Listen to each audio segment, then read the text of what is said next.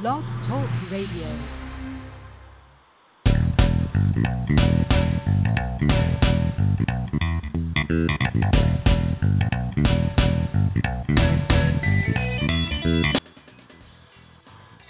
Welcome to the Football Garbage Time NFL Podcast, Free Agency Winners and Losers Edition. That's right, this week we're going to be talking about all the free agency winners and losers in NFL free agency so far. My name is Ha Kung Wong. I'm the editor in chief at Football Garbage Time, and with me, as usual, is Ryan Whitfield, senior staff writer at Football Garbage Time. How you doing, Ryan?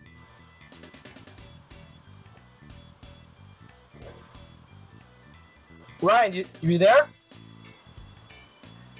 I see you there. Hold on. Let me give you a. Let me give it this shot here.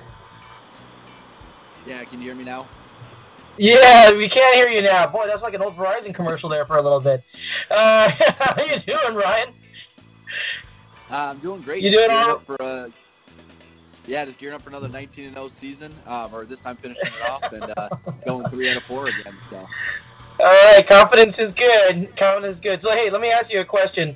Uh, this is something that kind of has popped up today, and uh, you might not be prepared for it, but we just saw Eddie Lacy get signed by the Seattle Seahawks, which is interesting to me because they had Thomas Rawls, who was supposed to be the guy of the future, but now they got Eddie Lacy and Thomas Rawls. Tell me, how do you feel about this Eddie Lacy signing by the Seattle Seahawks?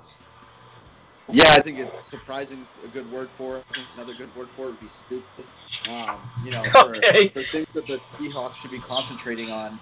Um, running back's not really one of them for me. I mean, it's not a horrible contract. I just think it kind of shows that. Um, I don't know. My my only priority in Seattle right now would be uh, signing as many good offensive linemen as possible after what you saw Sure, right. Russell Wilson last year. Um, and I think Yep. you know I, I'm not really I'm not really concerned about Rawls. I thought Is, is the better running back there. I think you saw Yeah, explosiveness agree. um, before he got injured, and so that would be who I would be going to. Now you just now you have three backs in the backfield. It seems like too many cooks in the kitchen. Um, just a weird move to me. Well, you know, so, so Marshawn Lynch actually um, was one of those guys, you know, who had many yards after contact. And it's interesting because if you look at the list of those who had the most yards per rush after contact since 2013, Marshawn Lynch tops it at 2.2 yards. Per, that, that's not that's not surprising. But number two on that list was Eddie Lacy at 2.15. Do you think that maybe they're onto something here by getting Eddie Lacy, or you think they're just kind of grasping at straws? I mean, if they can a get him uh, a strength and conditioning coach that can keep him from getting hurt every season, maybe, and two, Right. uh, they got to put out uh, you know gag order to all the Chinese food restaurants anywhere within a 10 mile radius of where they're living. Maybe they have a shot. Okay, well, they also have Jamaal Charles coming in tomorrow for a visit as well. So this is uh, this is not over yet, but uh, it's going to be over for us because we can we can talk about tear apart the Seattle Seahawks moves next week. Right now, we're going to be covering all the winners and losers in the league from NFL free agency.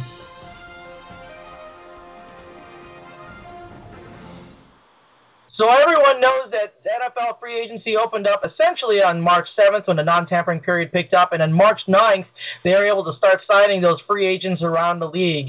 So I think what we want to do first is start with the winners of NFL free agency so far. So Ryan, can you tell me who do you think is a, is a team that has actually won in free agency so far? I mean, is there any is there anybody else besides the Patriots? I mean, you know, the old Oh, wow. adage is Strong words. Go ahead. I mean, I think I think you know through two years you've gotten to know me pretty well, but I, I stay pretty level-headed most of the time. You know, after a Super Bowl win, I'm a little bit arrogant, and a little bit tough to deal with, but for the most part, I'm pretty level-headed about what the Patriots do. Um, with that said, usually the old adage is that teams that win the off season don't win the regular season, but most of those teams didn't come off of two championships in three seasons. Um, what the Patriots have done here, and I'll put a caveat out right now that I, I would grade uh, the Stephon Gilmore signing as a B plus right now. If Malcolm Butler ends up not coming back this season, then that immediately goes down to a C plus for me. So that move is completely contingent on, you know, when I Right. when I exploded on Twitter about it uh, the other morning was because I thought he was coming in to play the number two corner next to Malcolm. Um, and then you know my hopes got up again when they made the Brandin Cooks trade which was rumored to have Malcolm Butler involved in it, that didn't have Malcolm Butler involved in it, and then about 15 minutes later, Schefter tweeted out that that's not a done deal. That that they don't end up trading him to the Saints eventually, anyways. So, right, you know that right, right. that would be the one disappointment. And I'm assuming, given all reports right now, that Hightower's coming back. Um, so, you know, with, with those two things said, I'll, I'll kind of go through the moves quickly. I mean, some of them are trades, obviously, but it's a free, free agent period. Um, I love Dwayne Allen. I know a lot of people are kind of talking about his stats and his catches and his yards, but the fact of the matter is that when he's healthy, he's almost a touchdown per week guy. He's a great red zone target. Um, so if you add him in there as your second, you know, your backup to, to Gronk as another red zone weapon, I, I love that move. Um, and I love let, letting go of Martellus Bennett. Martellus Bennett is your classic second contract mental case that, that you know you get him for the one year while he's focused, and then you let him be somebody else's problem. So his production on the field um, will be missed, but I don't think he would have given that production next year anyways. So I like that move. Um, obviously, I think the Brandin Cooks move is an A plus plus deal. I think what he brings to the Patriots with the long ball, um, just another added weapon. I mean, just just to make it clear now, that that makes Danny Amendola, who had another huge Super Bowl, the fifth receiver on the Patriots depth chart now with Brandin right. Cooks there. That is that is that is beyond scary. Um, you know, you have Malcolm Mitchell, who, who was great down the stretch in the second year, and then the other three, obviously, with Edelman, Hogan, and um, uh, drawing a blank here. Edelman, Hogan, and uh, uh, anyways, I'm gonna move on because I can't think of something. But uh, you know, That's fine. there's you so don't much have too many wide receivers. Is the bottom line. uh, I, so, um, you know, I love the I love the Kony Ealy deal too. That's another high end potential guy, and you know, in the most Belichick of all things, uh, I forget who tweeted this out, but I saw this this week. Um, he's making, uh, I think, a million dollars this year or just under, um, and he had five sacks last year. And Jabaal Sheard is is going to make five million this year and had five sacks last year. So he, he traded he traded for the same production. He moved down eight spots to do it only, and he got somebody for four million dollars to do the same thing. Um, and I think he's got a higher ceiling than Jabaal Sheard. So just up and down, I just think they've they've been they've been they've been super aggressive. They've made the best um, set of moves, and I'm you know obviously very excited about what they've done. Yeah, so I can I'll say this. So um, I, I if if you can keep Malcolm Butler and Dont'a Hightower, I think you guys did everything you need to do, or I should say, you guys, the Patriots did everything they need to do in order to stay uh, absolutely the top of their game.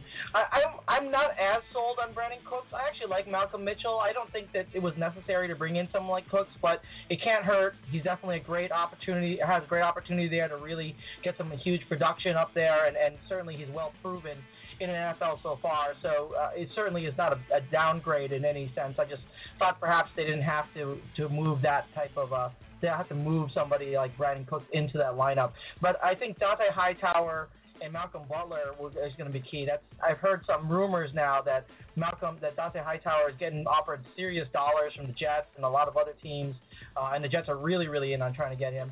So if he leaves, that could be a real issue, I think. And Malcolm Butler, I really do think that they should have locked him up or, uh, or something. You know, maybe I know you're not not a fan of the franchise, but you know, franchise him perhaps even because I think he is kind of a core person in that in that defense right now, and he kind of came up in that defense, so he kind of learned in that defense, and he's a, I I just can't say enough about how critical it is to keep someone like him back there in the secondary who can really run one on one and play well in coverage as well. So I think there's a couple question marks there, but I do agree with you. I think the Patriots have made all the right moves. I definitely like the Kony Ealy move.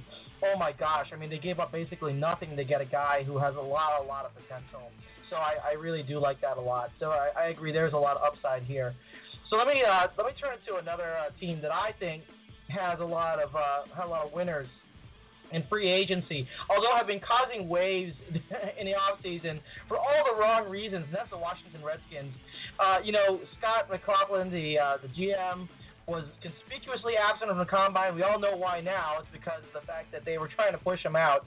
The team president, Bruce Allen, kind of lied his way through that, saying that he had to go back because he had a death in the family. Of course, the death had occurred more than a month prior. So that all ended up being kind of like, well, okay, buddy, but that doesn't doesn't quite ring true. And of course, the entire uh, leaked relapse into alcoholism from a quote unquote anonymous source to the Washington Post when it ended up being kind of a leak through Chris Cooley. I mean, that's I, that's unbelievably unprofessional and, and really a sign, I think, that the uh, the alcohol issue may not have been the major issue they're making it out to be. But that notwithstanding, the Redskins still managed to put together a pretty good offseason. Now, we all know that Kirk Cousins was franchised. He signed that tender. Uh, they may end up trading him still, and he doesn't really want to be there long term, apparently, but he's still going to be there. They lost DeSean Jackson and Pierre Garcon in free agency, but they picked up Terrelle Pryor for a song. I mean, they literally put up Terrelle Pryor for nothing. He has a one-year deal, six million dollars, six million guaranteed, but that's it. And he showed so much promise on that Browns offense it's really interesting to me because he was offered a multi-year deal that was better than that by the Browns. He turned it down, thinking he could get better in free agency, and he did not because of the fact that the Browns moved on to Kenny Britt, big mistake. And now he was stuck trying to find a partner, and he ends up partnering with the Redskins. Now he has even come out and said he's a little bit concerned about the uh, the security, like the consistency out there in Washington. But can you imagine what Pryor can do if he is able to really run with a good quarterback as opposed to the mess that was in Cleveland. So I really think that was a good move. And of course, they picked up, they did shore up the defense as well. They picked up Stacy McGee and Terrell McClain, defensive tackles, uh, to multi-year deals. Uh, for for not too much, about five million a year on those, and they got DJ Swearinger from Arizona, strong safety. Also, I think a pretty good pretty good pickup. Altogether, they did what they had to do. They preserved their offense. They lost their two key receivers, but honestly, I think Terrelle Pryor makes up for that on a really, really cheap deal. And I think that as far as the defense is concerned, they've done what they need to do to improve that. Any thoughts on the on the Redskins?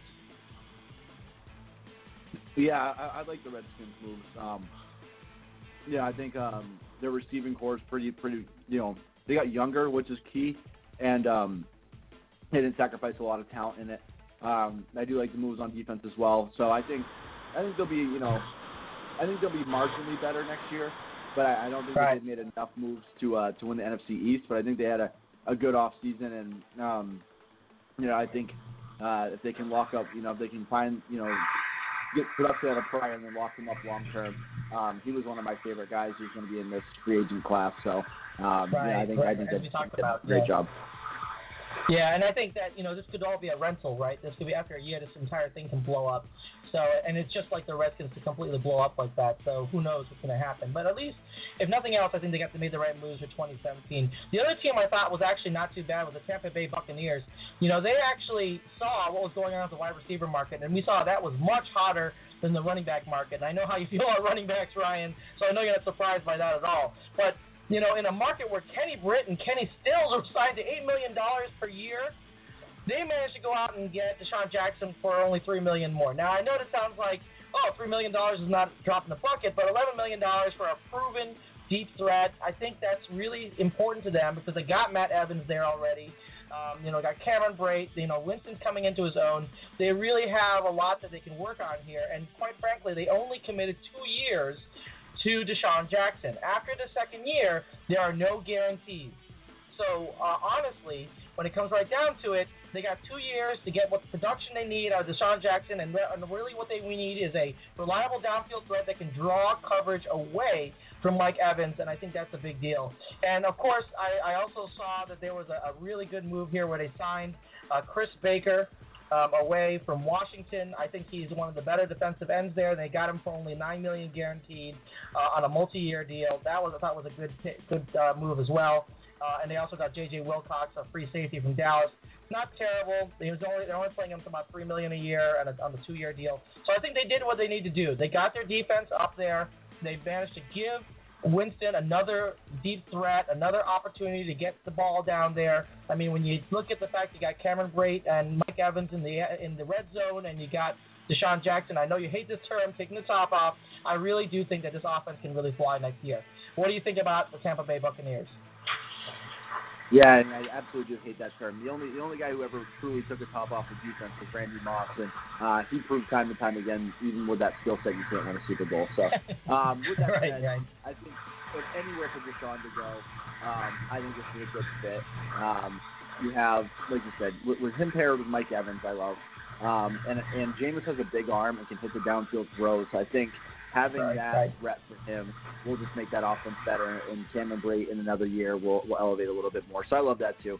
Um, the Chris Baker signing, I agree, was you know, I think a bit of a steal. Um, I think he'll be a huge part of that defense, and you know, it's really if that defense can improve because the offense, while it was a little bit trick or treat last year, was still good enough to be a playoff team. Um, and there were times that the defense just wasn't good enough. So I think I think I think those two moves will will be uh, will, will definitely benefit them in the long haul. Yep, yep. Okay, right.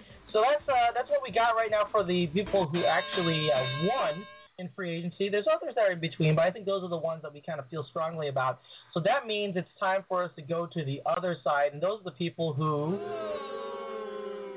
lost in free agency. So this is going to be all those people that we think that didn't do so well. So tell us, Ryan, who do you think? What team you think lost in free agency?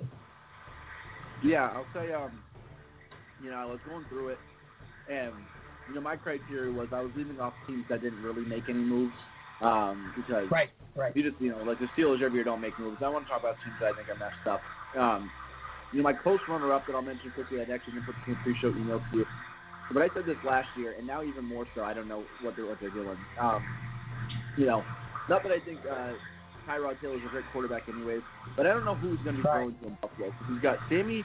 Sammy can't run a route Watkins, who can only run fly routes and, and doesn't have right. the speed to take the top off the defense. And then last year you let Hogan walk out the door, and we all saw what he did in New England last year and won a Super Bowl. We sure did. And now, now Robert yep. Woods is out the door. You know, I just I just don't get what they're doing. So they're a mess as always, per usual.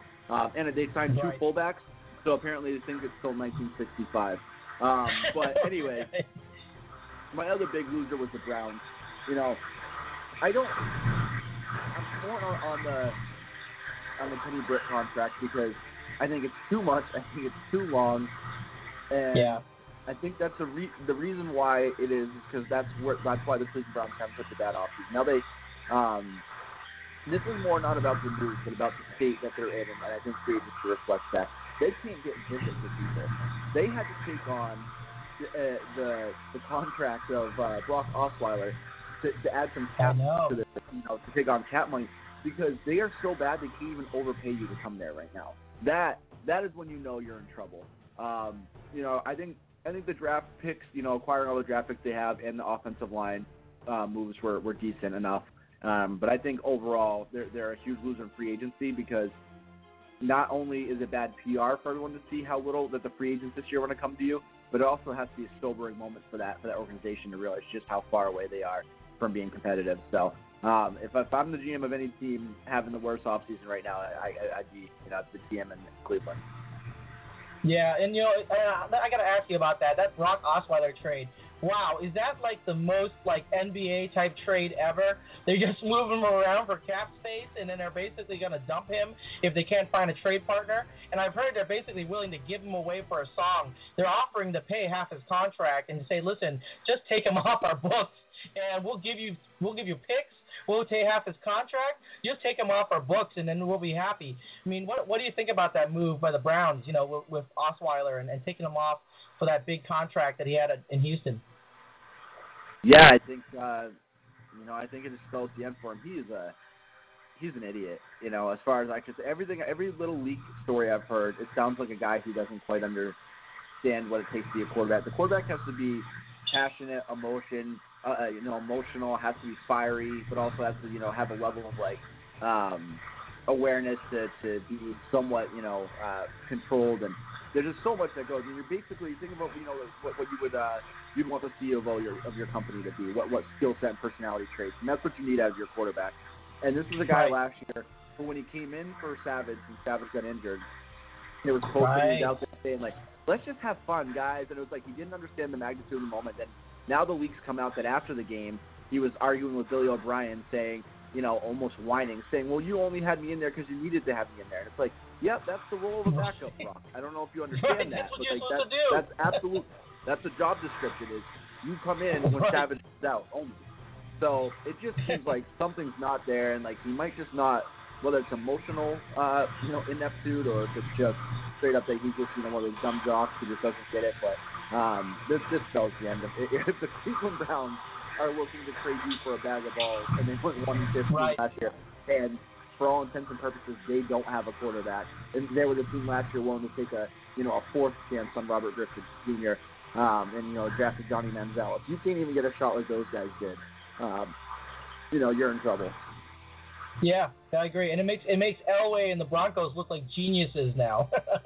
Getting rid of him for that I mean, get him off the roster a year before he implodes. I mean, I guess they had some inside information. There was nothing that he did when he stood in for uh, Peyton Manning that gave anybody the uh, the the uh, the feel that he was actually going to be able to be good in an NFL system. So it's amazing that the Houston Texans did that. It just demonstrates how desperate they were to get a starting signal caller back there in Houston, and that completely exploded in their face.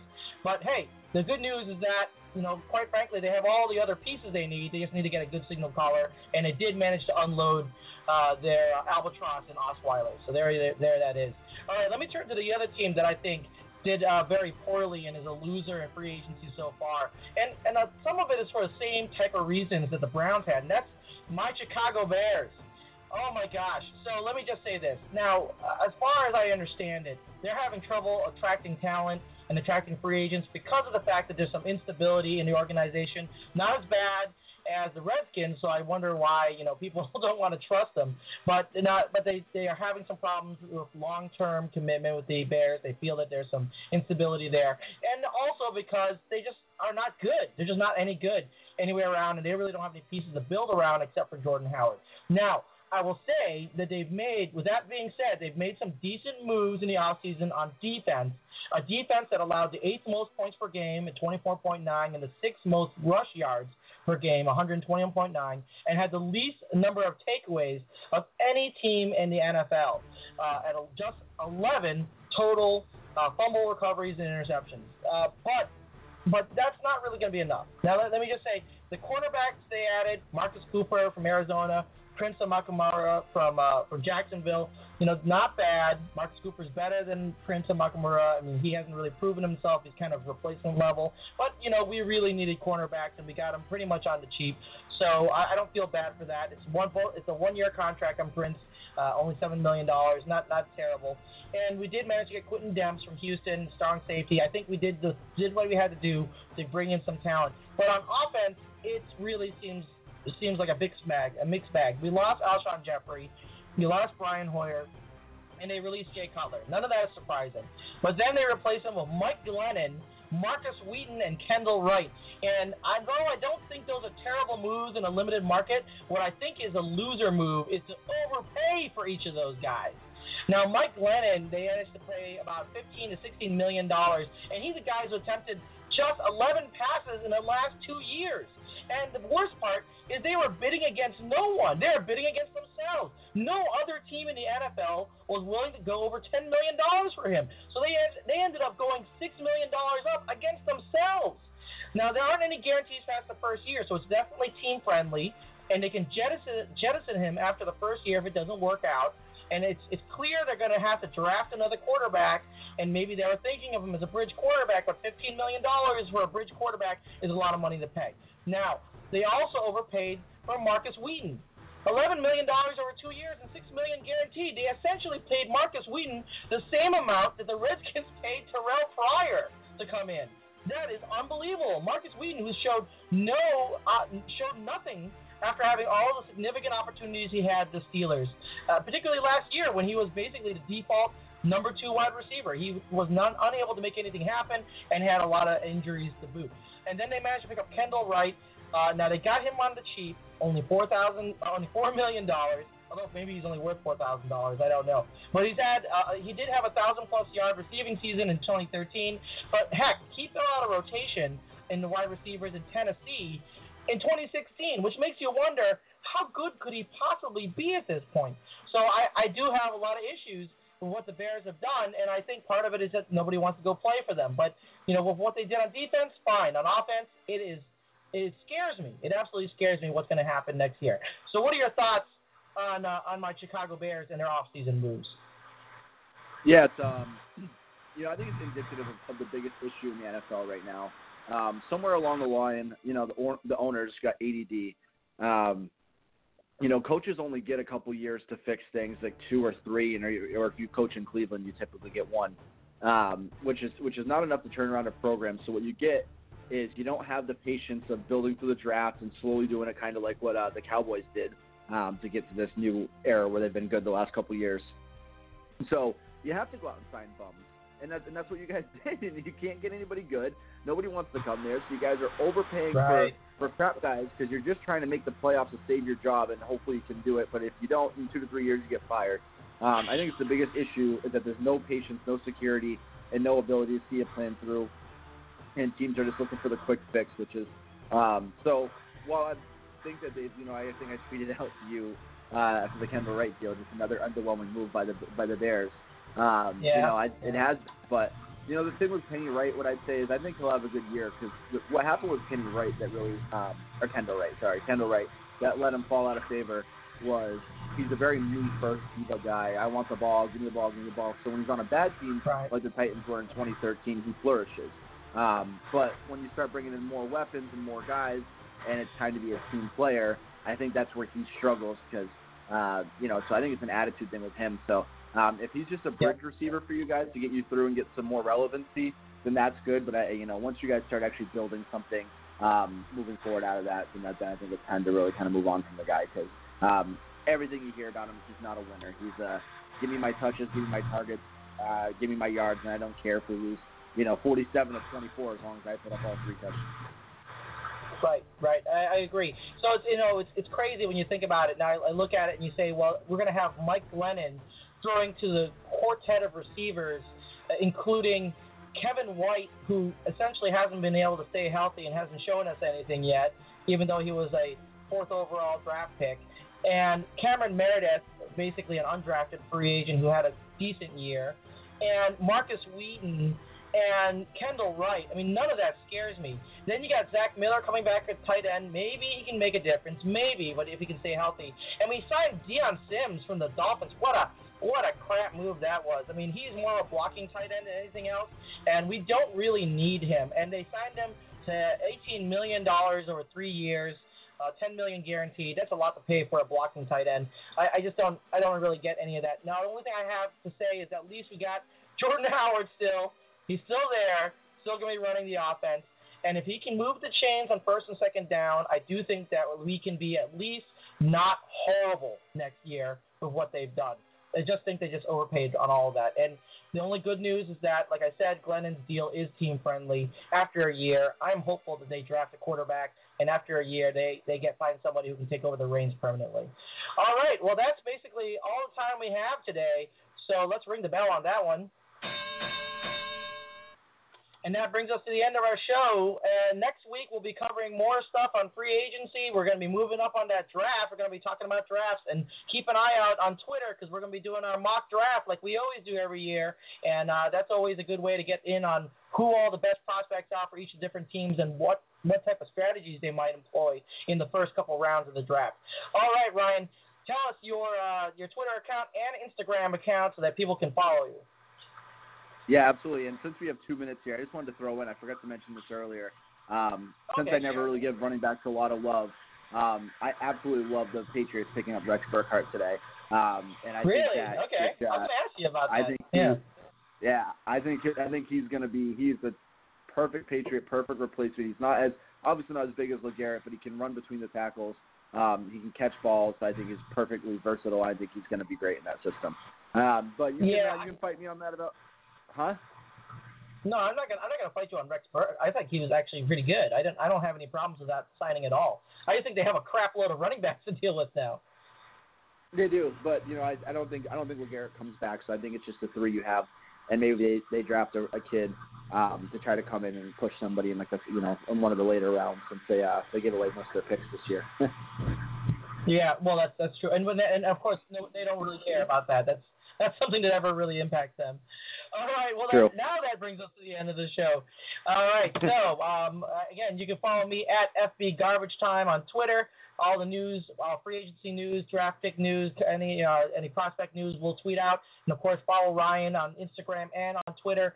And we will see you next week when we talk more about what's happening with the NFL.